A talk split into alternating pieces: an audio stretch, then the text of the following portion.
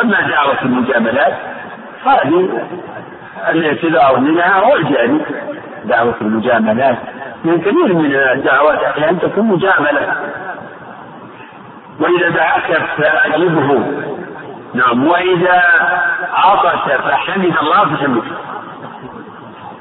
لا بأس. وإذا عطس فحمد الله فشمته عطاس نعمة لأنه خروج لأن العطاس يحصل به خفة للبدن والرأس لأنه خروج لهواء يجتمع في خياشيم وفي الرأس. فإذا عطس الإنسان يجد راحة وقد شرع الله للعاطف أن يحمد الله. حمد يتضمن الشكر الحمد لله. نعمة فيشرع لمن سمعه أن يدعو له بالرحمة. يرحمك الله. يرحمك الله. يسمى هذا الدعاء تشميت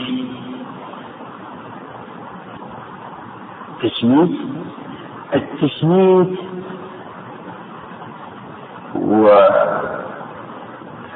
مثل هذه الأفعال تتضمن معنى الإزالة.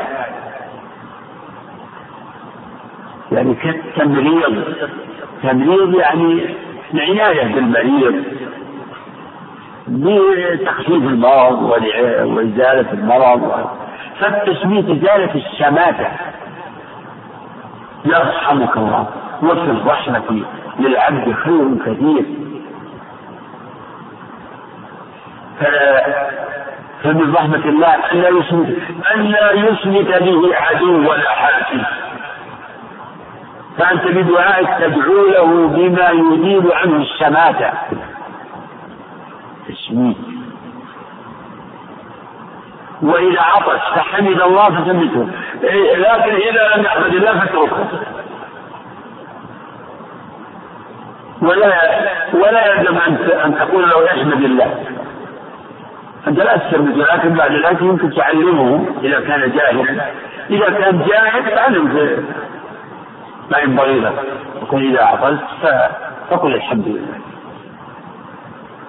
أما إذا كان غير جاهل فاتركه هو حق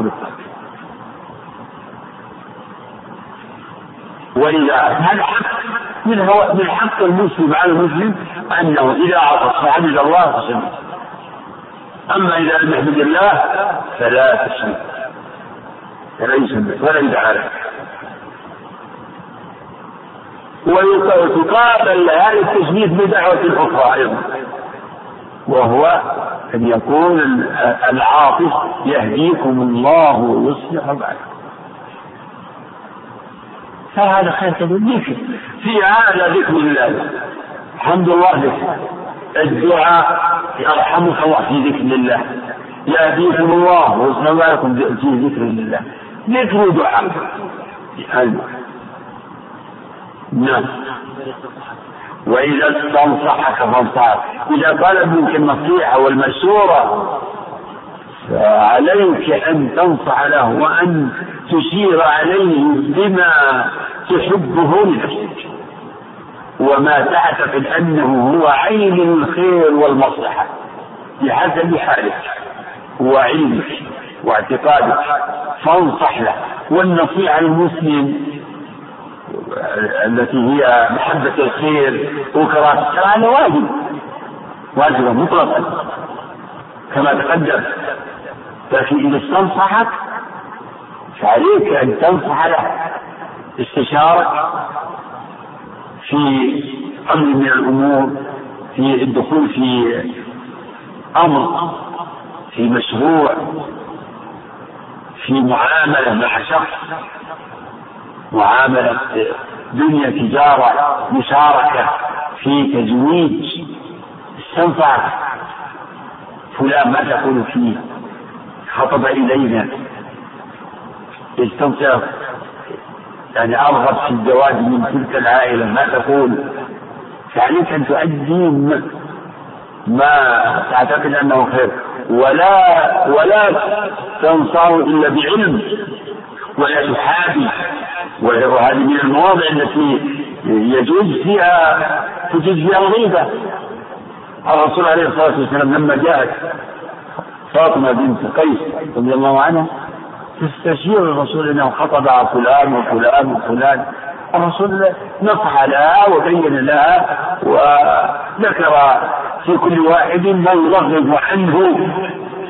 سألوه معاوية سألوه كل أمانة الآخر قال إنه لا يضع العصا عن عاتقه وقال انصح أسامة وإذا استنصحك فانصح له. نصيحة. نعم. وإذا مرض فعد العيادة زيارة. فيها مواساة فيها تسلية فيها دعاء. إحسان. يعني المسلم إذا عاله أخوه بمرض شعر بالود.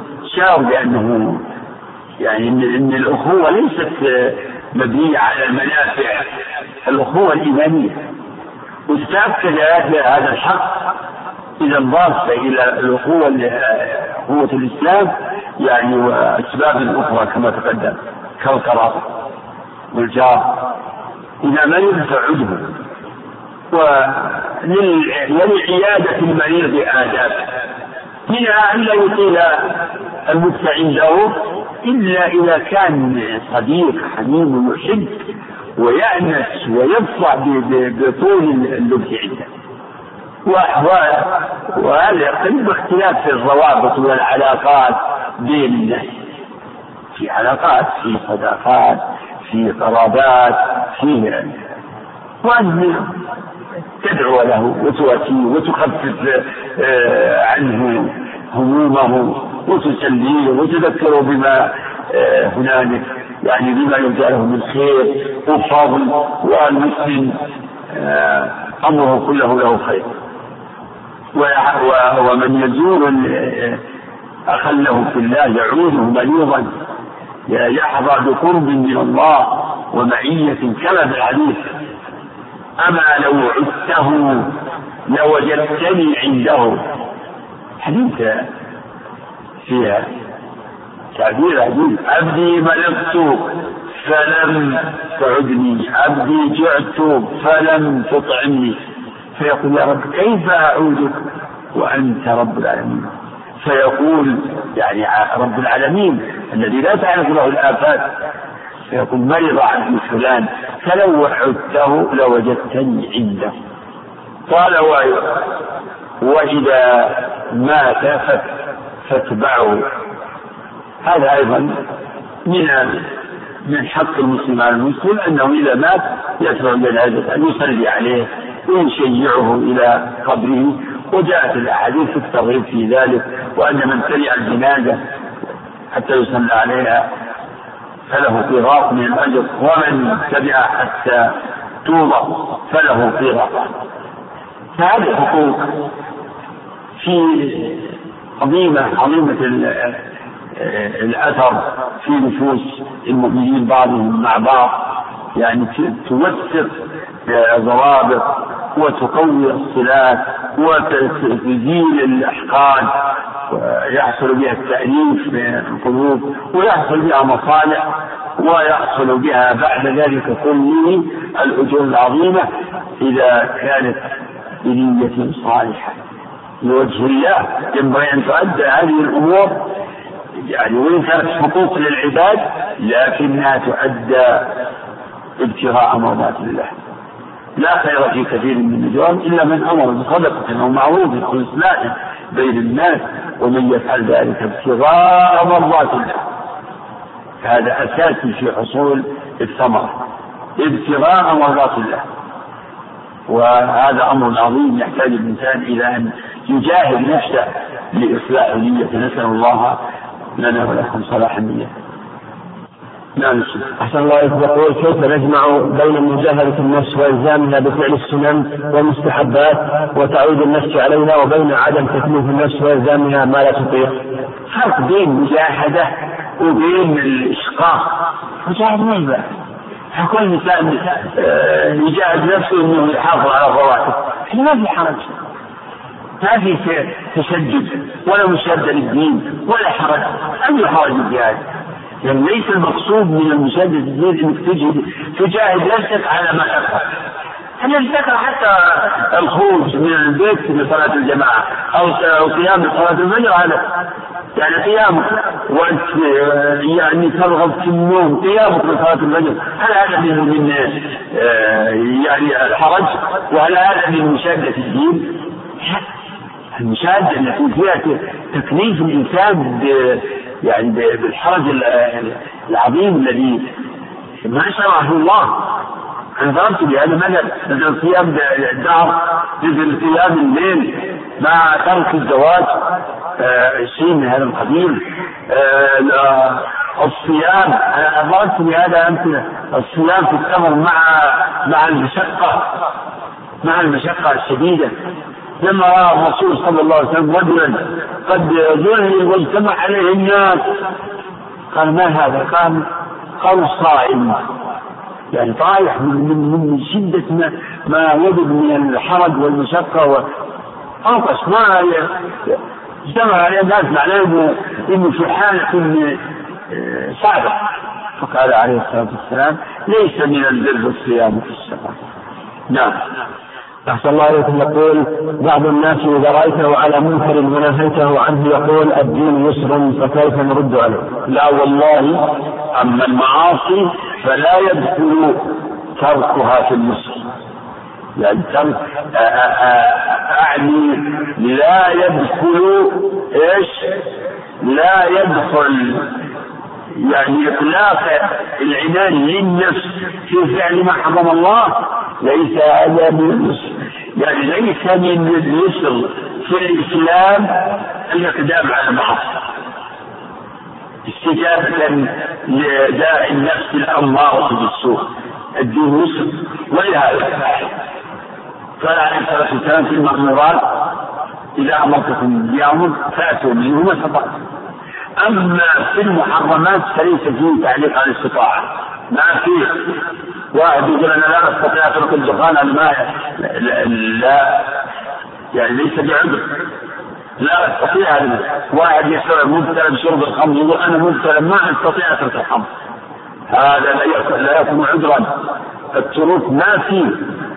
إنما الاستطاعه الاستطاعة هي مناط الأمر مناط المأمورات. فلا واجب مع عجز. لا واجب مع عجز. وأما المعاصي فتركها واجب ولا ضد. المعاصي. نعم. ما أذن الله فيه من الضرورات. كأكل الميتة عند الضرورة وخشية الهلاك. الميتة الخنزير والدم. ومن التربة غير بار ولا عاد. فلا إثم عليه. إن الله غفور رحيم. هذه رخصة شرعية. والذي يعني يتعمد ويصر على عدم أكل شيء من هذه المحرمات ويموت فهو قاتل لنفسه. لأنه آه، خالف أمر شرع الله ولم يأخذ بهذه الرخصة. رخصة هي عزيمة. هذه حجة شيطانية يقول الدين يسر أو يقول أنا لا أستطيع. الدين يسر. يعني أنا مقتضى إن إن منع الإنسان مما تشتهي نفسه إن هذا عسر ويسر أن يفعل ما تشتهي نفسه مما ولو مما حرم الله. فهي حجة شيطانية مردودة. ليس من يسر الإسلام استباحة المحرمات أو ما أقول استباحة أو يعني التساهل في الإقدام على المحرمات. نعم.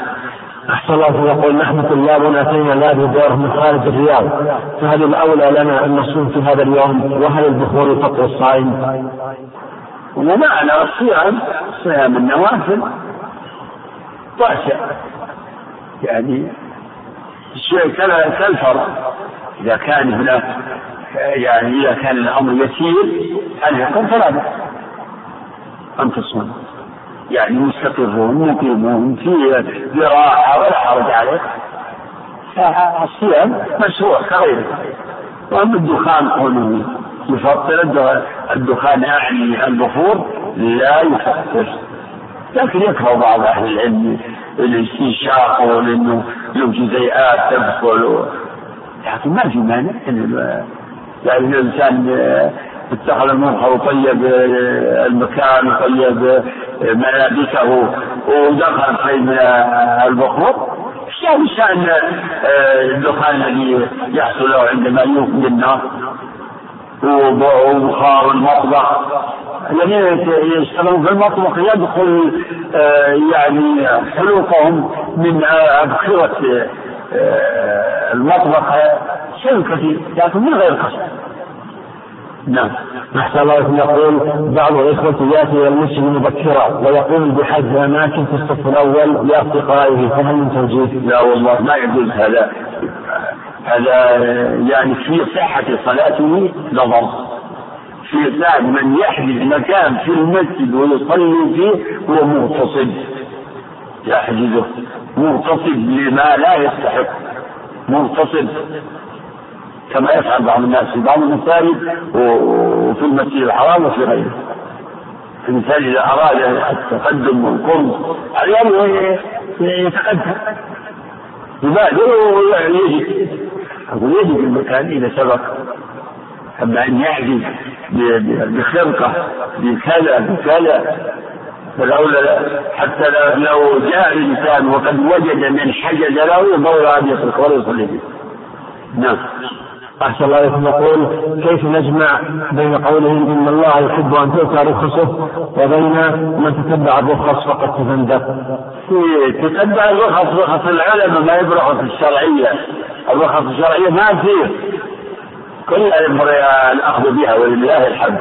لكن الرخص رخص العلماء اللي فيها ترخصات وتأويلات هذا والله هذا فلان يبيح يبيح الغنى خلاص هذا واحد يغني والدخان مكروه عند بعض العلماء خلاص هذا الدخان والنبيذ المسكر النبيذ الذي يسكر اذا شرب الانسان منكر قال به بعض أهل العلم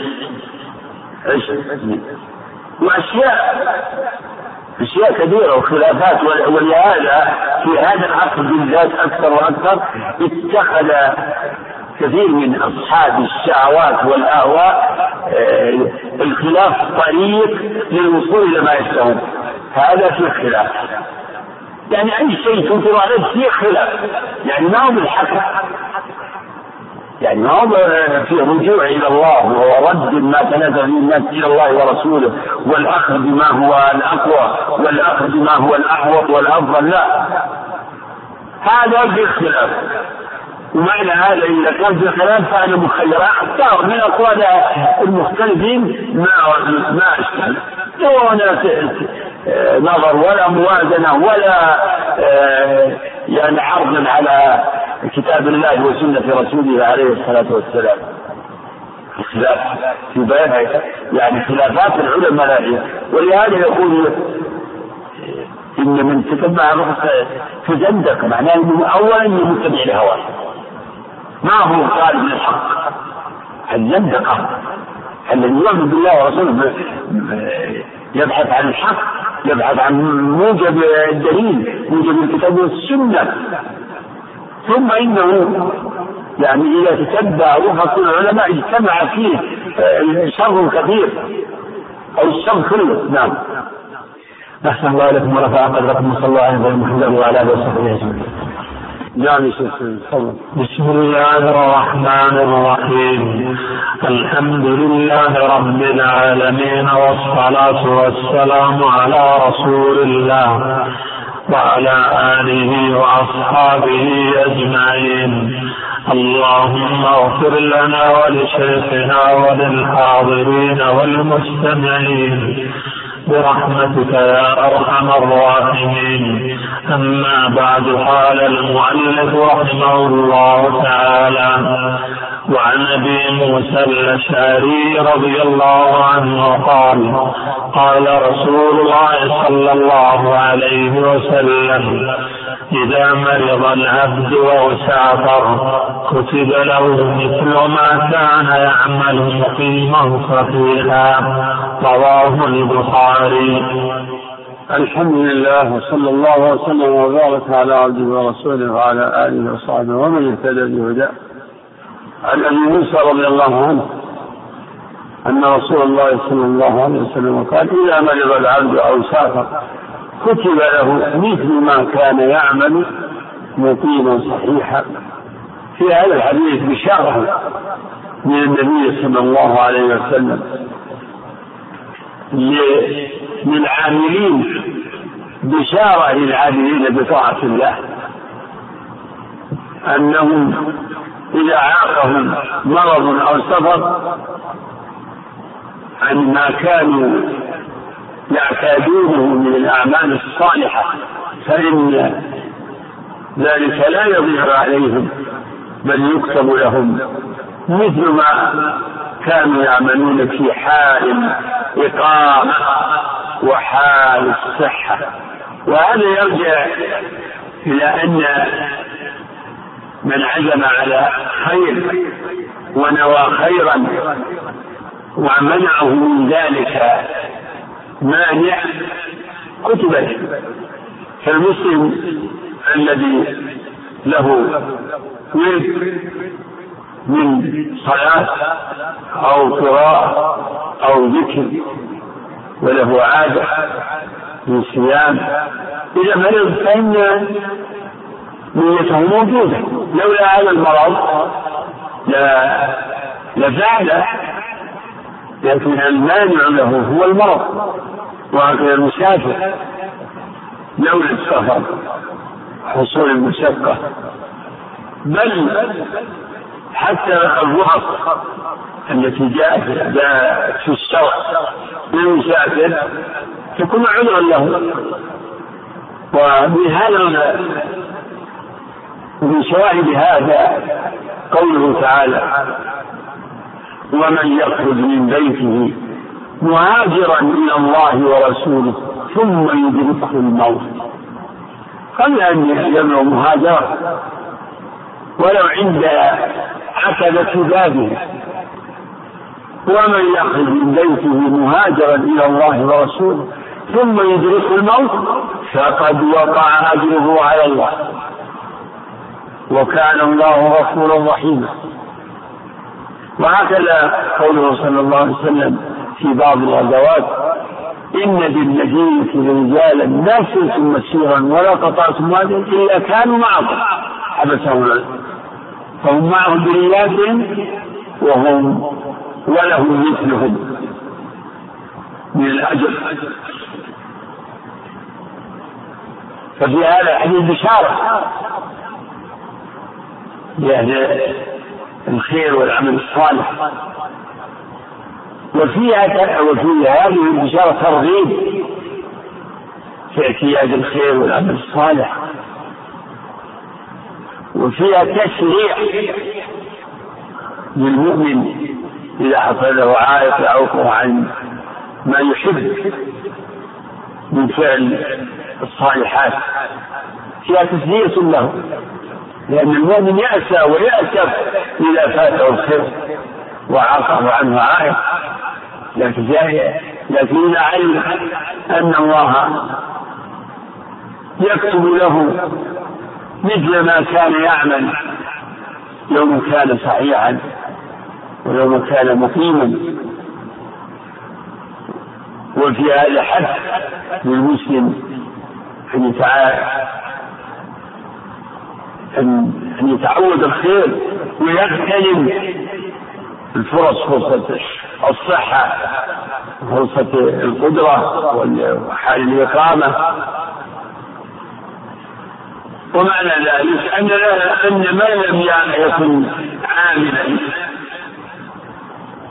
في حال صحته وإقامته لا يكون له شيء. من كان لا ينكر مثلا من كان لا يصلي الرواتب مثلا وهو مقيم. لا تكتب له إذا كان مسافرا. وهذا على أظهر القولين في أن المسافر لا تشرع في حقه الرواتب ومن كان ليس من عادته أن يصوم بالنوافل لا يكتب لا يكتب له شيء من ذلك في حال مرضه. لا يكتب له صيام ولا صلاة لم يكن يفعلها في ساعة. وكل مثل ذلك صلاة الجماعة. من كانت عادته التخلف عن صلاة الجماعة. إذا حصل له المرض العائق عن صلاة الجماعة لا يكتب المصلي الجماعة. في أنه لو لو صاح ما صام هذا عدل هذا عدل من الرب سبحانه وتعالى. ما يقول أنا الآن معذور بل و ولا يكون مرضه عذرا له في تخلفه عن صلاة الجماعة. بل يكون يعني كحال صحته عليه من تبعة ترك صلاة الجماعة ما عليه حال صحته ما عليه حال صحته. وتنزيل القصد والنية منزلة العمل هذا وكذلك العديل أو العدم منزلة العمل هل يجري في الحسنات والسيئات؟ فالذي من نيته مثلا أن يعصي الله لولا أنه عاقب العائق ومنعه المانع. فإنه بمنزلة العامل. يشهد لهذا قوله عليه الصلاة والسلام. إذا التقى المسلمان بسيفيهما فالقاتل والمقتول في النار إلى هذا القاتل أمر ظاهر. فما بال المقتول قال إنه كان حريص؟ حريصا على قتل صاحبه. ما منع إلا أن أنه ولد إذا مرض العبد أو سافر. ولهذا هذا لا لا يختص هذا الحكم بحال بحال المرض والسفر.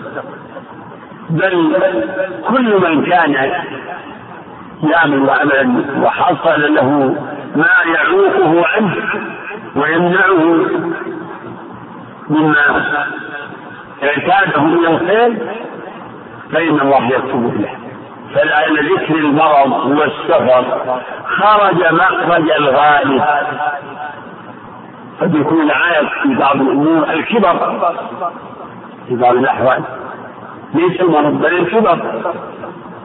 فكذلك الانسان إذا كان في شبابه وقوته وقد تعود يعني عملا صالحا وأنواعا من فعل الخير إذا منعه من ذلك الكبر فإن فإن ما تعوده وكان يفعله يكتب له مثله.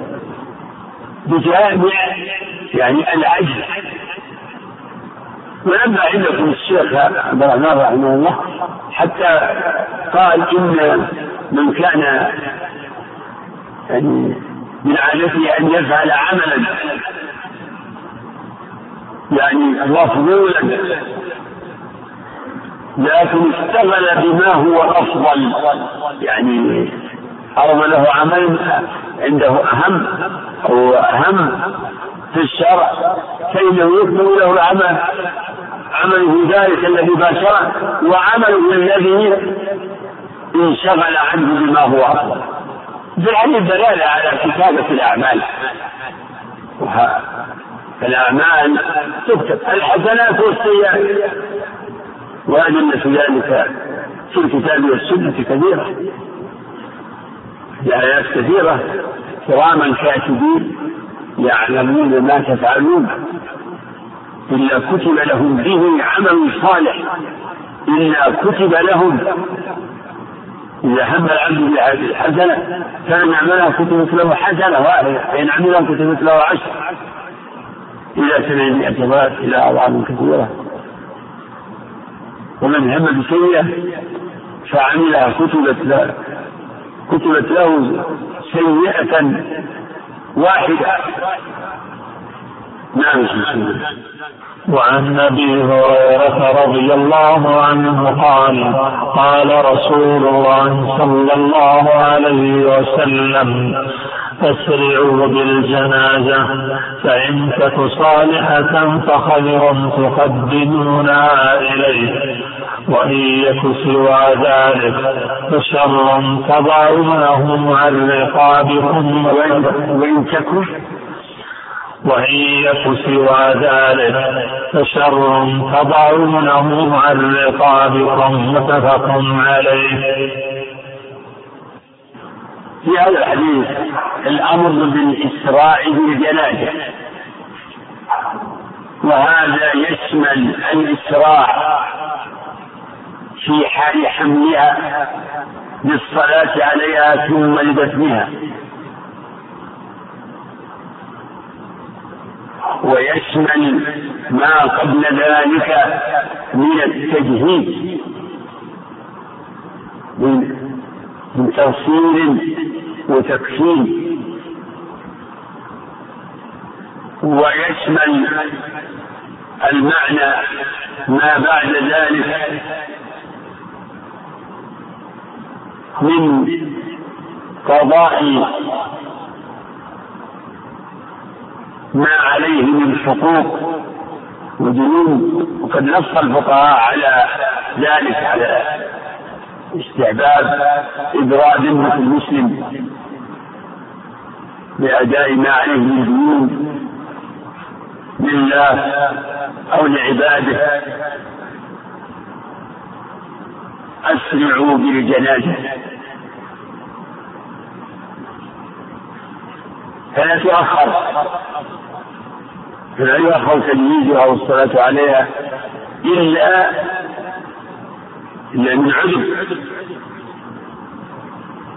ذكر أهل العلم أنه أن يعني من شك في موته ومات فجأة ينتظر ينتظر به حتى يتحقق من وفاته.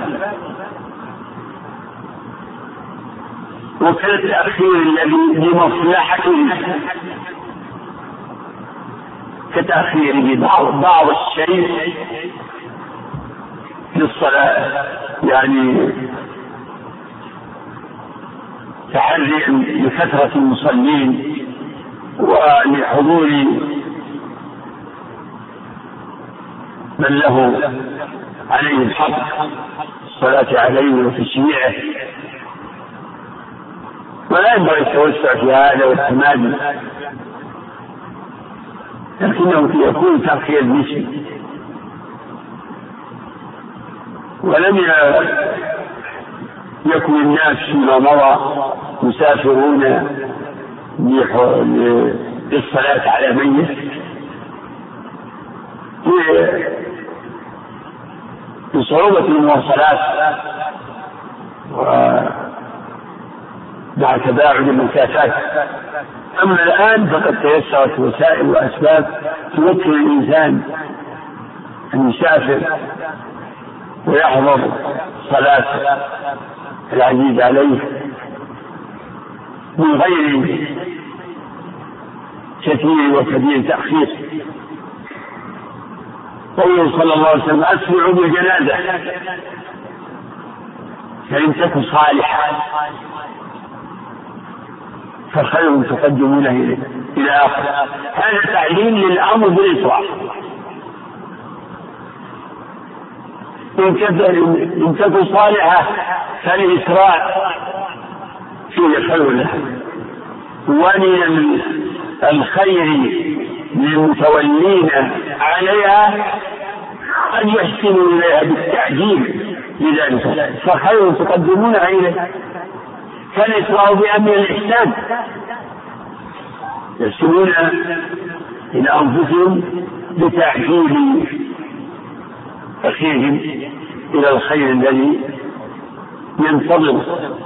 فإن تكن صالحة فخير تقدمونها إليه. صالحة الصلاح في الشرع هو صلاح الدين. وهو ويكون بفعل الطاعات وترك المحرمات. الصلاح صلاح الدين. وهذا هو سبب السعادة سبب النجاة. الإيمان والتقوى هي هما مقوم مقوم الصلاح فالصالحون هم الصالحون اسم عام في كل مؤمن تقي النبيين الصديقين الشهداء والصالحين. فعطف الصالحين على من قبلهم من عطف العام على الخاص. لأن الصالح يشمل كل هذه الطبقات. فإن تكن صالحة فخير تقدمونها إليه أقول فخير يعني فلها خير. الله أعلم. أقول خبر؟ أو مبتدأ مؤخر فلها خير. تقدمونها إليه. أو فأمامها خير. تقدمونها إليه. هذا هو المقتضي لتعجيل جنابة المؤمن العبد الصالح. فخير تقدمونها إليه؟ وإن يكن سوى ذلك يعني إن تكن يعني غير صالحة. وفي هذا الإبهام في كراهة لذكر عدم الصلاح. ولم يقل وإن تكن غير صالحة. وإن تكن غير صالحة. في بشاعة غير صالحة. فاجرة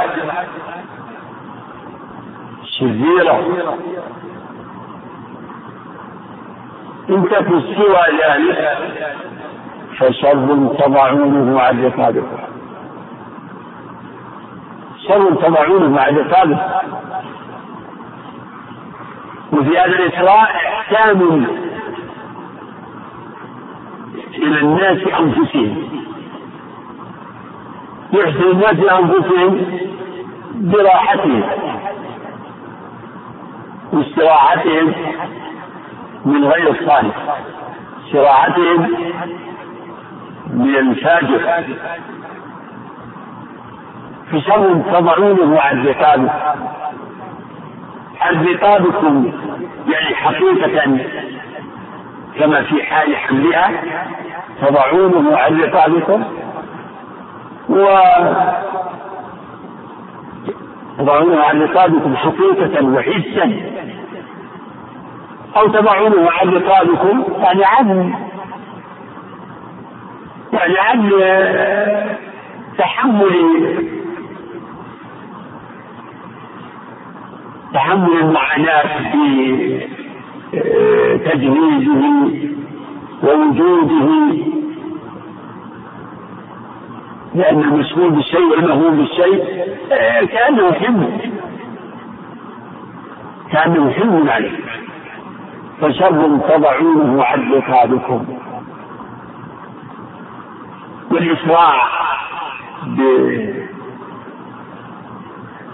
في حمل الجنازة والسير فيها المقصود منه الإسراء الذي ليس فيه إسقاط الأحد. الإسراء وجود أن يشق الناس على أنفسهم أو يشق على الآخرين. تكن سوى ذلك. فشر تضعونه عن رقابكم. هذا هو المقتضي والموجب للإسراع في جنازة غير العبد الصالح. ففي الأول الإسراع فيه مصلحة للميت ولأهله. وفي الثاني مصلحة الإسراء إنما هي لأهله مصلحة الإسراء تعود إلى أهله يستريحون يستريحون منه. وهذا الحديث مما توعظ به القلوب. هذه حال الإنسان يعني يصير إلى خير أو إلى شر. وفيه بيان ذكر يعني الإشارة إلى سبب الخير والسعادة وهو صلاح الإيمان والتقوى والعمل الصالح. وضد ذلك هو الشر وسبب الشر وأعظم ذلك الكفر. وهكذا المعاصي نعوذ بالله. نسأل الله العفو والعافية. ففيه الترغيب في أسباب الصلاح والتنفير والتعليم من أسباب الشر والشقاء. وفي هذا الفرقان بين الصالح والصالح فليسوا عند الله سواء وهكذا يجب أن تكون المعاملة معاملتهم أحياء وأموات. فلا يسوى بين الصالح العبد الصالح المؤمن التقي وبين الفاسق. أم حسب الذين اجترحوا السيئات أن نجعلهم كالذين آمنوا وعملوا الصالحات سواء محياهم ومماتهم ليسوا سواء لا في الحياة ولا في الموت. المؤمن الكافر والتقي والفاجر مختلفان في أحوالهما وأعمالهما في الحياة فكذلك يختلفان في مصيرهما. نعم. وعن أبي سعيد الخدري رضي الله عنه قال قال رسول الله صلى الله عليه وسلم ليس فيما دون خمس خم ليس فيما دون خمسة أوسق من التمر صدقة وليس فيما دون خمس أواق من الورق صدقة وليس فيما دون خمس زوج صدقة متفق عليه. هذا الحديث يدخل في باب الزكاة. والحديث المتقدم؟ يدخل في باب الجنائز. في الشيخ لم يراعي الترتيب والتناسب بين موضوعات هذه الأحاديث. بل آثر التنويع. إن تكون متنوعة هذا في باب الفضائل هذا في باب الطهارة هذا في باب الصلاة. هذا في باب الاخلاق في الزكاه وهذا له يعني فائدته. تجديد في في ذلك تجديد وعدم ورفع للترتيب المتبع المعتاد. فهو نقل الآن من موضوع من ذلك الحديث آه، مشتمل على هذه الموعظة وعلى بعض أحكام. الجنائز إلى حديث يتعلق ببعض أحكام الزكاه عن أبي سعيد رضي الله عنه قال رسول الله صلى الله عليه وسلم ليس فيما دون خمسة أوسق من تمر فرو من حد ولا تمر. ليس فيما دون خمسة خمسة أوسق من التمر صدقة. وليس فيما دون خمس زوج من الإبل صدقة وليس فيما دون خمس أواق من الورق صدقة. هذا الحديث له منطوق وله مفهوم. منطوقه لازم الزكاة فيما دون هذه النصب. هذا صريح في الحديث. منطوقه أنه ليس في الأربع من الإبل صدقة وفيما كان وفيما دون خمس أواق من الولق الولق الفضة.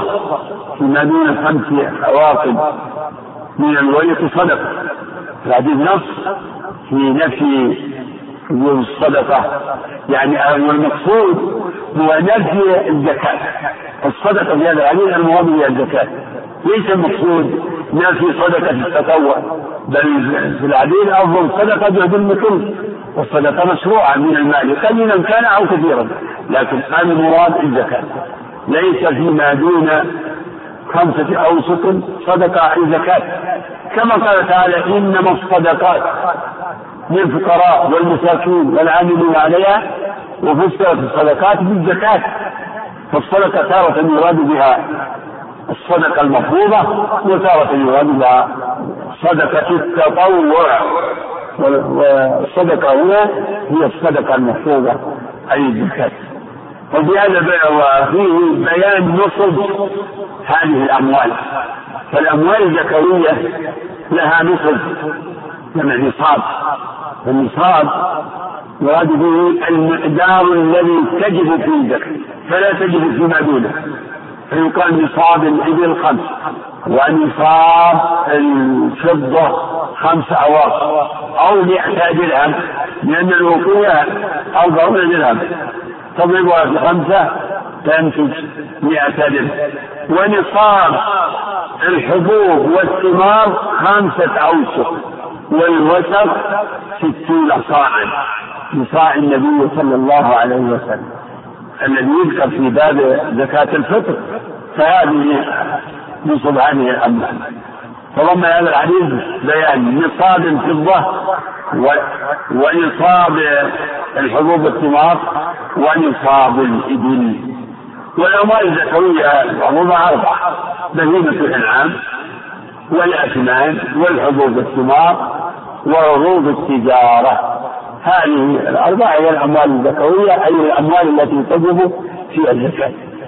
لكن من الأموال ما لم يذكر نصابه الذهب ونصابه عشرون مثقالا. وقد ورد أن إذا كان لدى الرجل عشرون دينارا فعليه نصف دينار يعني ربع العشر.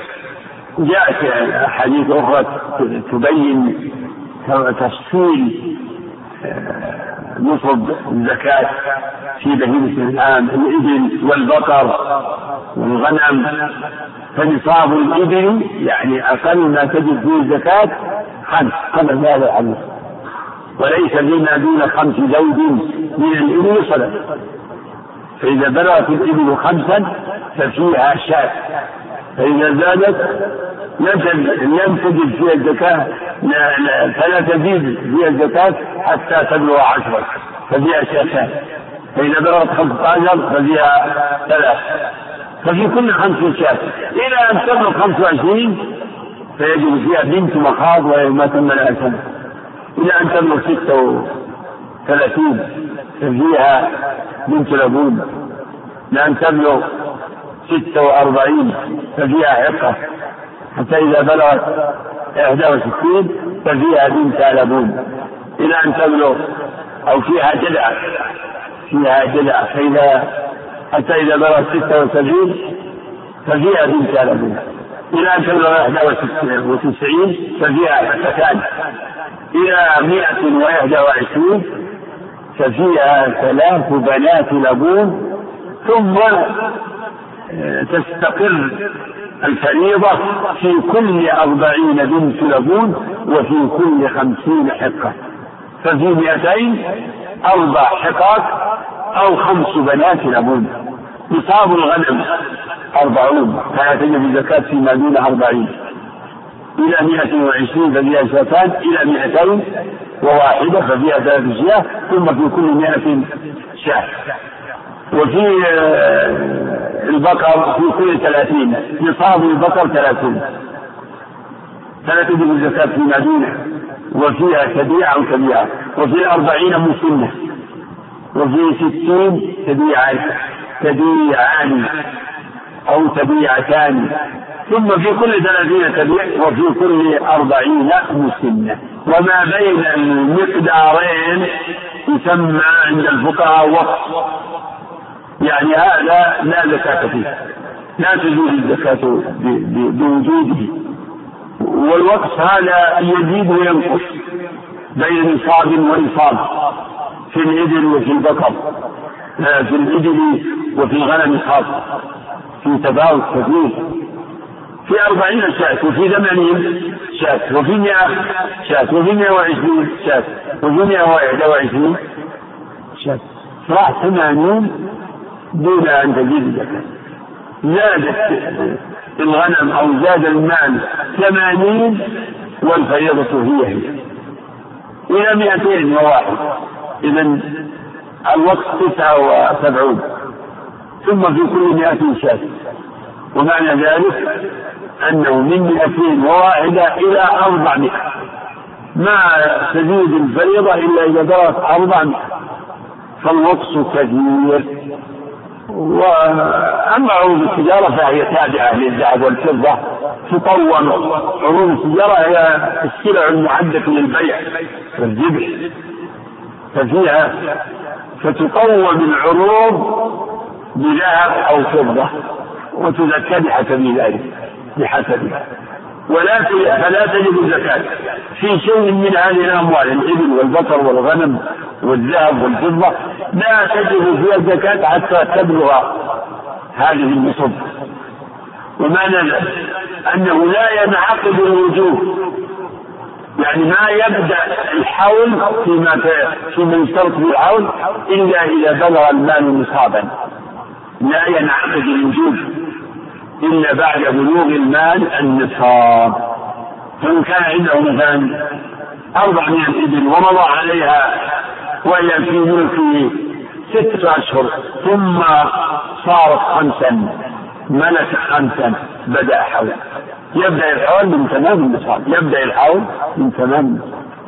وهكذا الباقي الذهب والفضة إنما يبدأ حولها ببلوغ النصاب واما العموم الثمار فلا يشترط فيها حول.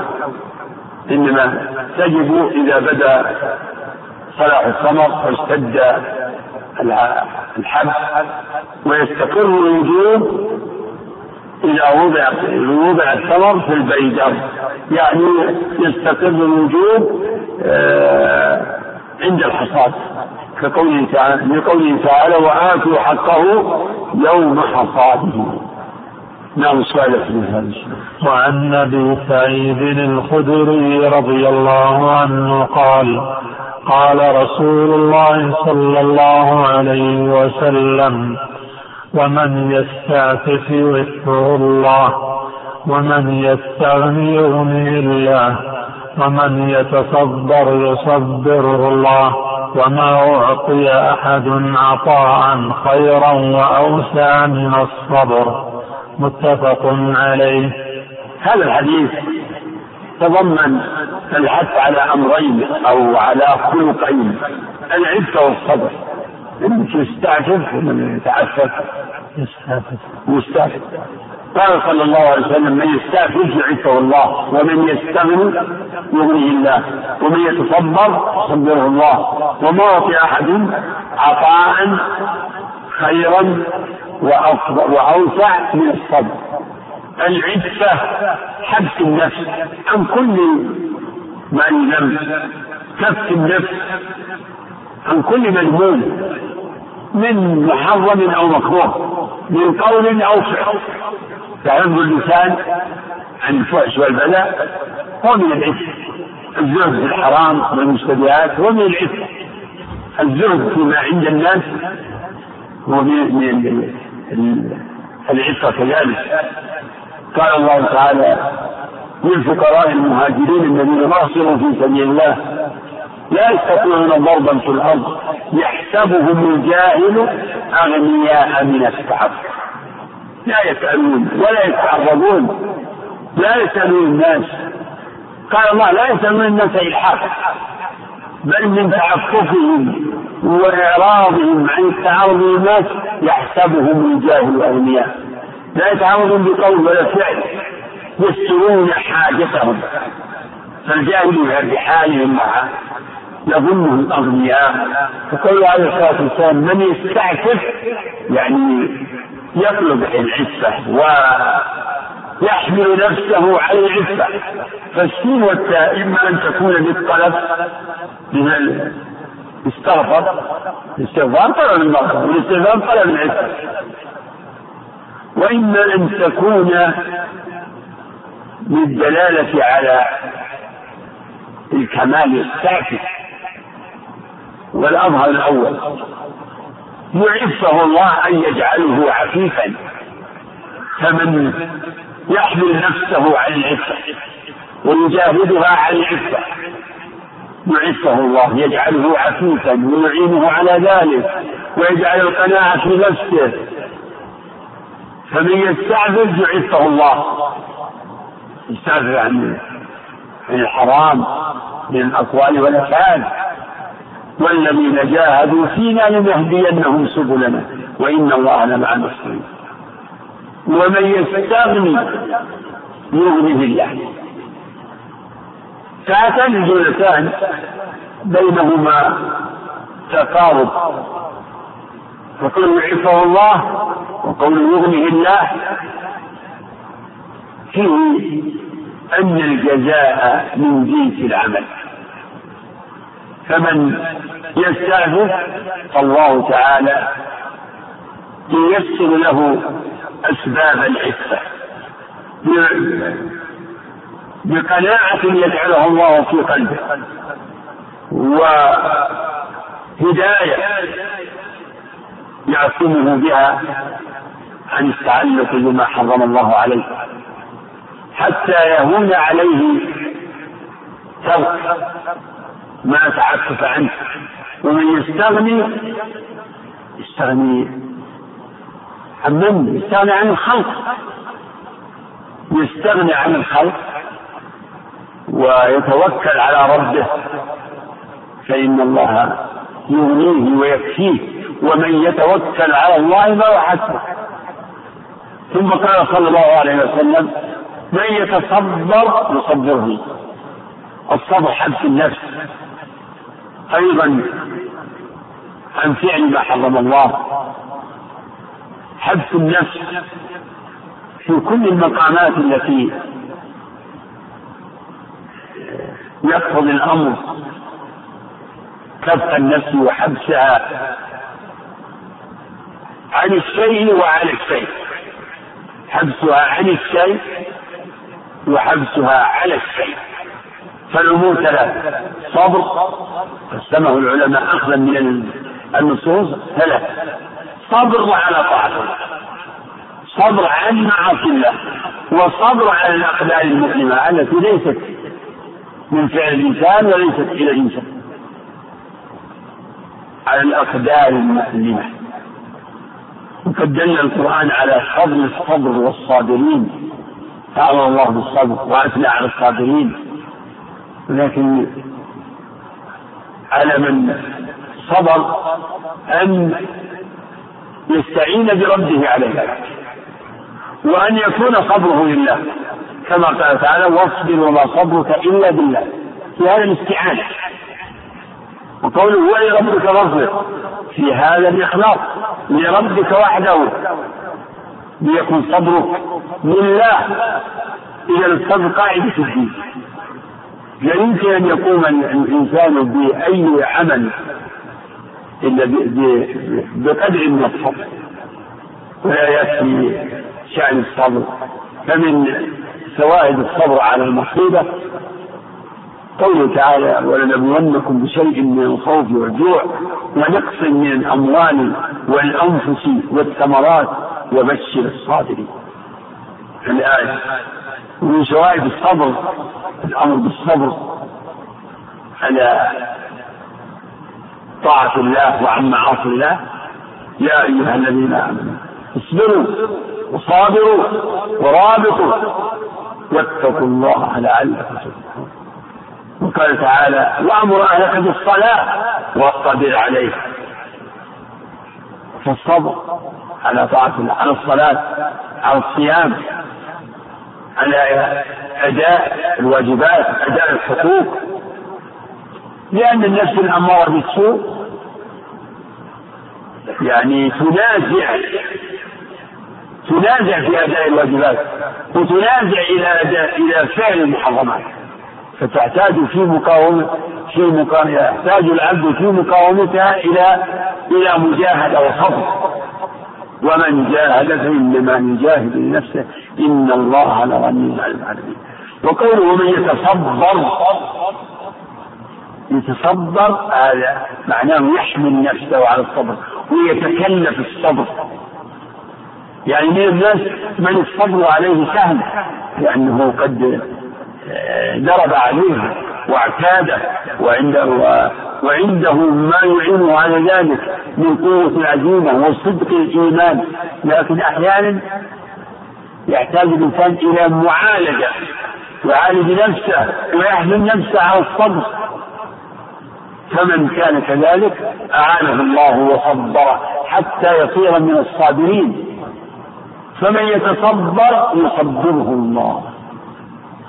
يعين. يصبر يجاهد نفسه على الصبر.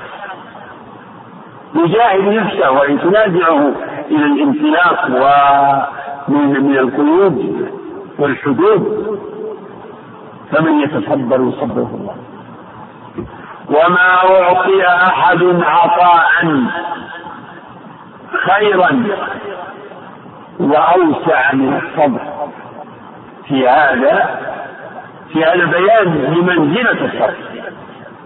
وعظيم أثر الصبر. فالصبر إذا رزقه الإنسان فهو عطاء عظيم وخير كبير كثير وواسع وما أعطي أحد عطاء خيرا وأحب وأوسع من الصبر. الصبر على الأقدار على الفقر على ذهاب الأموال والأنفس. الصبر فمن لم يكن من لم يعطى الصبر فاته الخير لم يؤدي واجبا ولم يمتنع من حرم من محرم ولم كذلك يطق مصيبة. الصبر وما أعطي أحد عطاء خيرا وأحب إلى الله من الصبر. فالصبر هو قوام القيام بدين الله. فالعلم أصل. وثمرته العمل. والعمل لا يحصل إلا بالصبر. بل إن تحصيل العلم باعتبار قاعدته الصبر. فالصبر أولا وآخرا ومن شواهد فضيلة الصبر قوله تعالى وجعلنا منهم أئمة يهدون بأمرنا لما صبروا وكانوا بآياتنا يوقنون. فأصل اليقين هو العلم الراسخ ولا يتحقق القيام بموجب هذا العلم واليقين إلا بالصبر. واليقين من حوامل الصبر مما يحمل على الصبر. اليقين والإيمان مما يعين على الصبر. لهذا قال بعض السلف أخذ من هذه الآية بالصبر واليقين تنال الإمامة في الدين وهذا مطلب لعباد الرحمن وجعلنا للمتقين إماما. والله أعلم. صلى الله عليه وسلم نعم الشيخ زمان يقول فضيلة الشيخ إذا كان من عادة صيام الاثنين والخميس وجاءني ضيف إذا كان من عادة صيام الاثنين والخميس وجاءني ضيف فمن أجل ذلك أفطرت وأن يكتب لي صيام ذلك ذلك نعم. تفضل. لو أن رجلا فضيلة الشيخ لو أن رجلا اعتاد فعل المنكر اعتاد فعل المنكر في الصحة ومنعه المرض وهل يأخذ الحكم في حالة الصحة؟ هذا هو الظاهر ما دام عازما عليه. إلا أن يحدث له ندم. إن حدث في قلبه ندم بسبب يعني المرض فإن المرض يكون سببا لكثير من الناس سبب لتوبته. لأن لأنه يبحث عن التفكر في الماضي والمستقبل. فإن حدثت إن أحدث له هذا المرض ندما وتراجعا لم يكتب عليه وأما إن كان هو مصر على عمله إذا إذا صح فإنه يكتب له ما كان يعمل مما هو عادل عنه نعم هذا نريد من فضيلتكم تبيين الطريقة الصحيحة للتيمم يعني تطبيقا. والله الفقهاء عندكم يذكرون يعني طريقة صفة لم يذكروا عليها دليل. ما هي إلا محض اجتهاد أنه يمسح وجهه بأصابعه ثم براحتيه ظاهر كفيه هكذا. ولعلي لا ولعلي لا أضبطها. فارجعوا إليها. أما التيمم الذي آه، هو ظاهر الدليل أضرب. تضرب الأرض بيديك هكذا.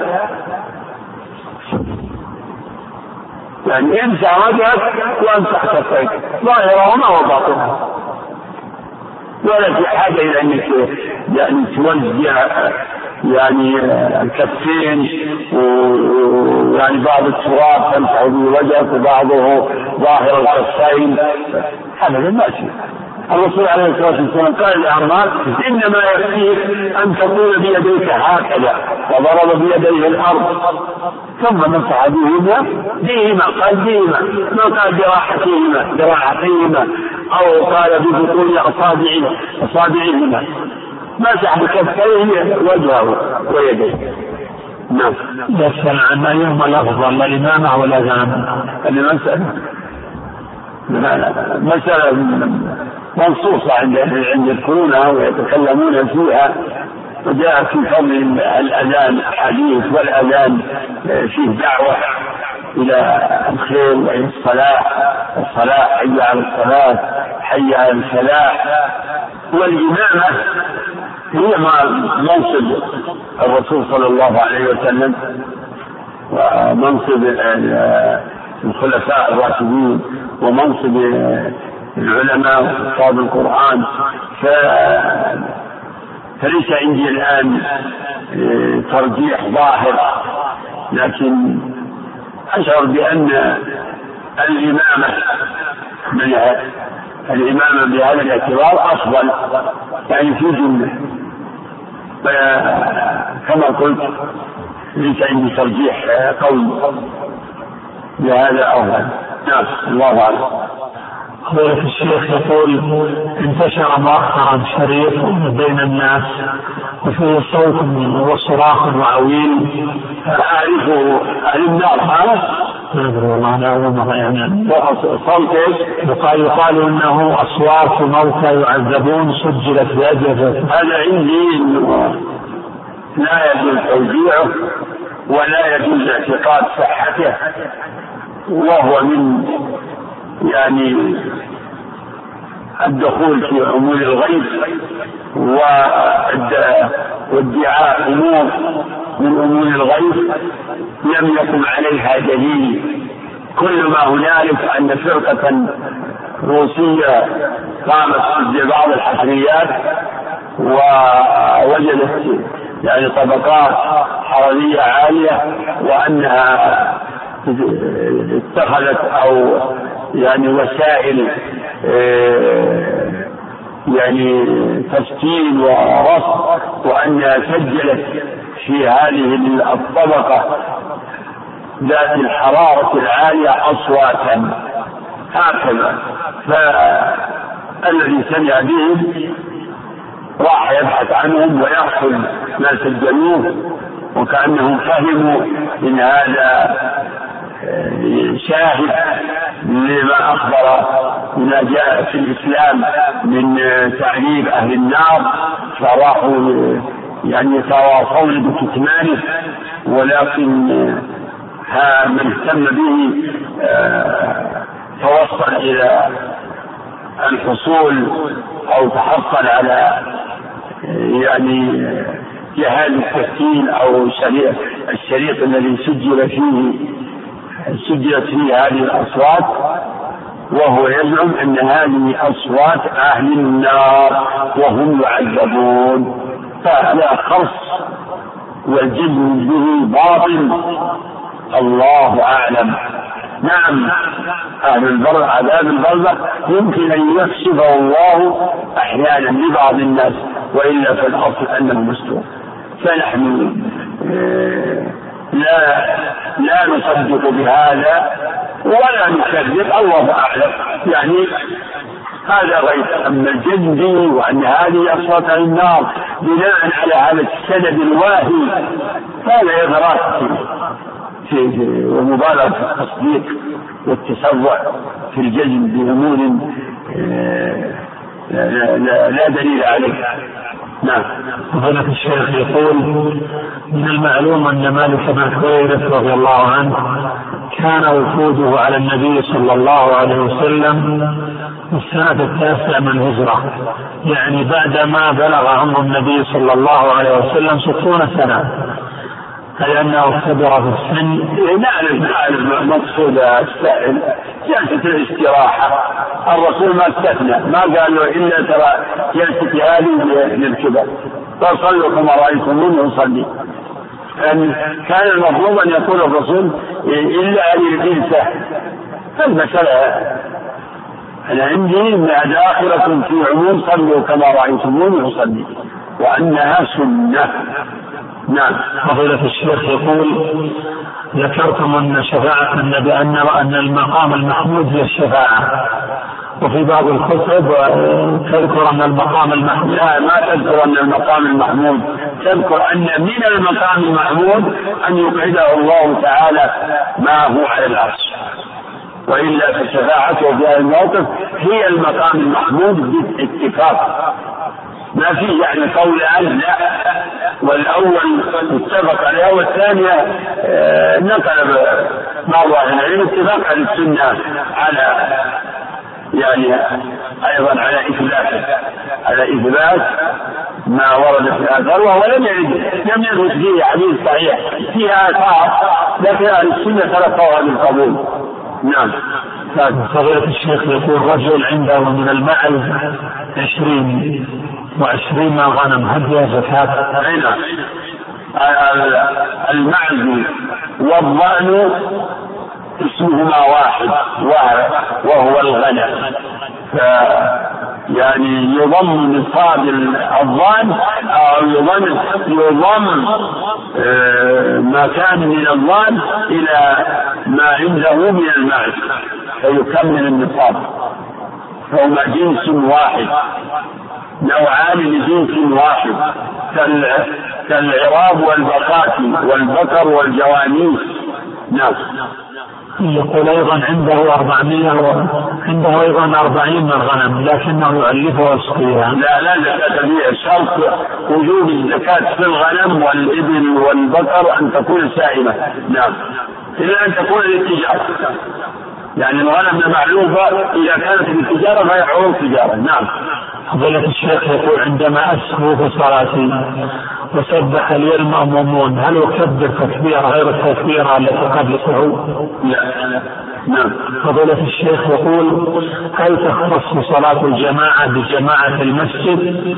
أم أن أي جماعة تصلى في أي مكان تعتبر جماعة وتؤجر أجر جماعة؟ لا الجماعة التي يجب تجب الإجابة إليها هي الجماعة الراتبة. لكن ما فاتته الجماعة الراتبة فليحرص على أن يصلي جماعة مع آخرين. نعم. فضيلة الشيخ يسأل عن الصحيح التيمم. هل هو وظيفة رافعة؟ والله هذا هكذا يذكر العلماء هذه المسألة. منهم من يقول رافع ومنهم من يقول.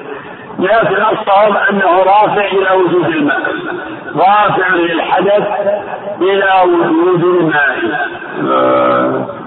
وهذا يقتضي إن الحدث لم يرتفع لأنه لو كان رافعا مطلقا كالماء لما وجب الوضوء بعد وجود الماء لكن الخلاف لفظي إن قلنا إنه مباح إلى وجود أنه مبيح إلى وجود الماء أو رافع إلى وجود الماء فلا مساحة.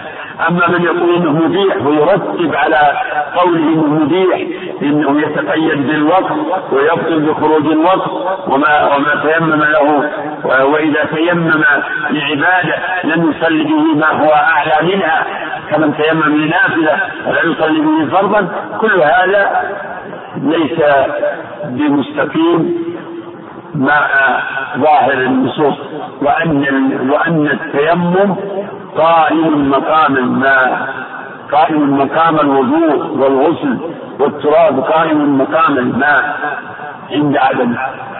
ف فإن قلنا أنه مذيع إلى وجود الماء أو راجع إلى وجود الماء يكون الخلاف لفظي الأمر فيه سهل. مذيع إلى وجود الماء رافع إلى وجود الماء. ويشهد أو يشهد لقول من يقول إنه رافع أن الرسول صلى الله عليه وسلم سمى التراب طهورا. طهور مطهر يعني إن المتيمم طاهر.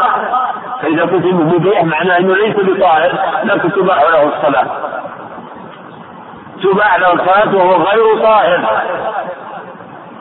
الحديث فيه إنه طهور التراب طهور. معناه أن المتيمم إذا يكون طاهرا بتيممه فإذا وجد الماء انقطع إجزاء هذه الطهارة. فهي طهارة نعم. طهارة مؤقتة يمكن نسميها طهارة مؤقتة إلى وجود الماء. نعم. فضيلة الشيخ يقول يريد أحد الأشخاص أن يأخذ زكاة ماله ويفتح بها بيت الزكاة في مصر ويتاجر في هذا المال؟ لا لا لا يجب أن يؤدي الزكاة إلى اهلها يوصلها لاهلها الفقراء والمساكين.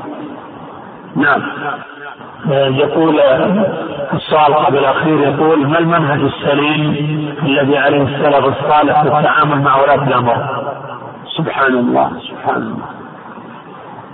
المنهج السليم في التعامل مع ولاة الأمر اسمع وأطاع بالمعروف. و واعتقد إمامتهم ما داموا مسلمين. إذا كان ولي الأمر مسلم فيجب اعتقاد إمامته واعتقاد السمع والطاعة له بالمعروف. والنصيحة كما تقدم لكم النصيحة لهم لهم بمحبة الخير وصلاح الحال وبالدعاء لهم هذا هو المنهج السليم.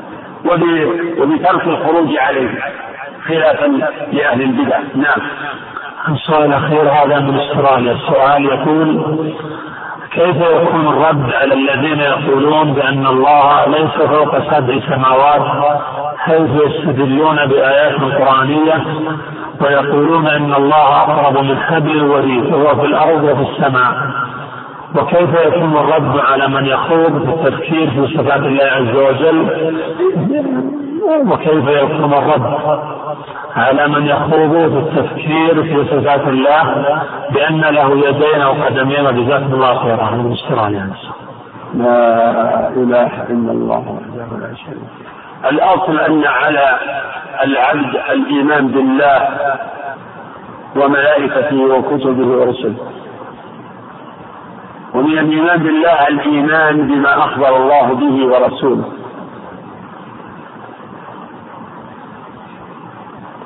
هذا هو الصراط المستقيم. الإيمان بالله والإيمان برسوله وكتابه والإيمان يتضمن الإيمان بكل ما أخبر الله به عن نفسه أو عن غيره من الخلق عن الماضي والمستقبل. التصديق الإيمان بالله والإيمان برسوله يتضمن التصديق بكل ما أخبر الله به وبكل ما أخبر به رسوله صلى الله عليه وسلم. وقد أخبر سبحانه وأخبر رسوله بأنه في السماء وأنه فوق العرش فوق كل شيء ليس فوقه شيء. هذا أمر مستفيض وهو يعني نصوص العلو. النصوص الدالة على العلو والاستواء فوق العرش متضافرة ومتظاهرة. والعقل شاهد بذلك والفطرة. شاهد بأن العظيم الكامل أنه فوق كل شيء وهذا هو الكمال. الكمال أن يكون فوق لا أسفل. أن يكون متميزا عن الخلق لا مختلطا وتحيط به المخلوقات هذا هو الكمال. أما أن يكون داخل آه، البيوت وداخل الحشوش المراحيض دورات المياه داخل. فهذا غاية التنقص برب العالمين. والذي يقول من الجهمية والمعتزلة والأشاعرة. إنه في كل مكان يلزمه أن يكون الله في هذه المواضع الخفيفة المستقلة بل أن يكون في بطون الحيوان.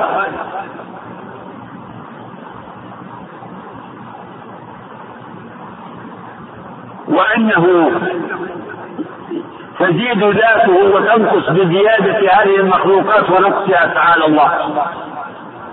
وليس لمن يدعي ذلك أي حجة أو عقلية أي حجة صحيحة لا عقلية ولا شرعية. نعم قوله تعالى وهو معكم هذا لا يدل على أن الله بذاته داخل المخلوقات. فإن السلف فهموا لابد أن نفهم الكتاب والسنة على فهم السلف على فهم الصحابة. لا على فهم الخلف الذين جاءوا من بعد الذين إمامهم جهم بن صفوان ورؤوس المعتزلة. يجب أن نفهم كتاب الله على فهم السلف الصالح. والسلف الصالح فهموا من كلام الله وكلام رسوله أن الله في العلو فوق كل شيء ليس فوقه شيء. وأنه معنا كذلك معنا يسمعنا ويرانا ويعلم كل أحوالنا ويعلم أي كل أحد أينما كان وحينما كان. وهو معكم أينما كنتم. وقد قرن الله وذكر الله العلم والمعية في جميعا في آيتين. بل ذكر علوه واستواءه على العرش ومعيته للخلق في آية واحدة. جمعهما. هو الذي خلق السماوات والأرض في ستة أيام. ثم استوى على العرش على وارتفع على العرش. يعلم ما يلج في الأرض وما يخرج منها وما ينزل من السماء وما يعود فيها وهو معكم. فلا منافاة بين وصفه بالمعية ووصفه بالعلو. فهو علي علي في دنوه قريب في علوه. وقربه سبحانه وتعالى إنما هو بعلمه وقدرته. ومعيته لعباده كذلك بعلمه وسمعه وبصره فهو فوق العرش ويعلم ما نحن عليه. فوق جميع المخلوقات ويعلم سرنا وعلانيتنا يعلم أحوال العباد. وما هم عليه وفي أي مكان. وهو معكم أينما كنتم. ما يكون من نجوى ثلاثة. إلا هو رابعهم ولا خمسة إلا هو سادسهم.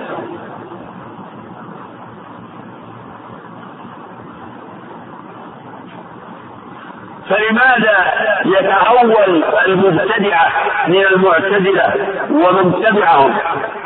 لماذا يتأولون نصوص العلو و و ويفسرون المعية تفسيرا يخالف موجب اللغة. المعية في اللغة العربية لا تقتضي اختلاطا ولا ممازجة.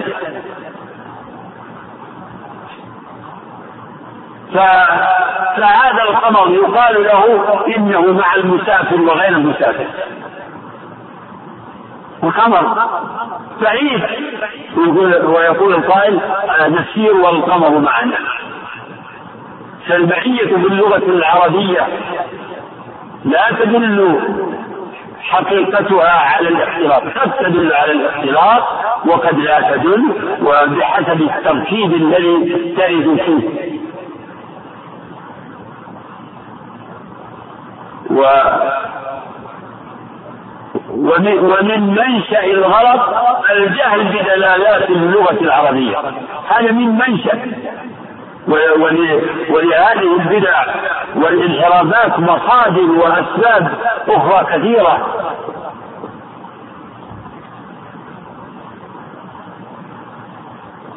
فمن أعظم التنقص إلى رب العالمين نفي العلو عنه. ولهذا من نفى العلو من ينفي علو الله على خلقه واستواءه على عرشه. منهم من يقول إنه لا داخل العالم ولا خارج العالم وهذا يعني أنه لا وجود له انه معدوم.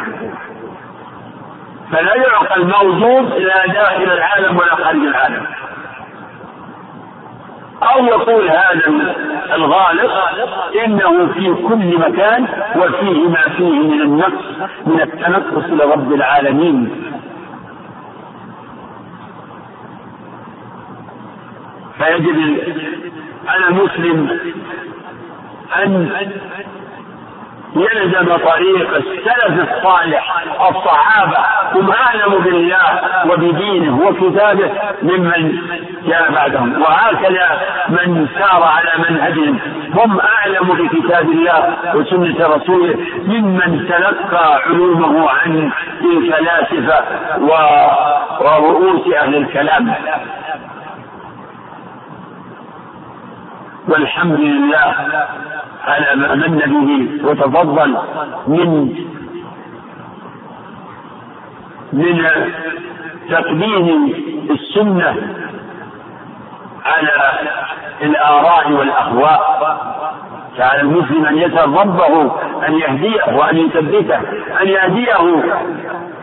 الصراط المستقيم صراط الذين أنعم الله عليهم من النبيين والصديقين والشهداء والصالحين والصحابة والتابعون لهم بإحسان هم هم الذين اكتفوا آثار نبيهم. أما أهل أهل البدع أهل الكلام نفاة الصفات ونفاة العلو فهؤلاء يتخبطون. منهم أهل التجهيل والتفويض ومنهم أهل التأويل فهم في حيرة في ريبهم يترددون وفي حيرة وفي ظلم شديدة. فعلى المسلم أن يحذر من التعصب بل عليه أن يطلب الحق من مصدره من كتاب الله ومن سنة رسوله على فهم السلف الصالح. والله أعلم.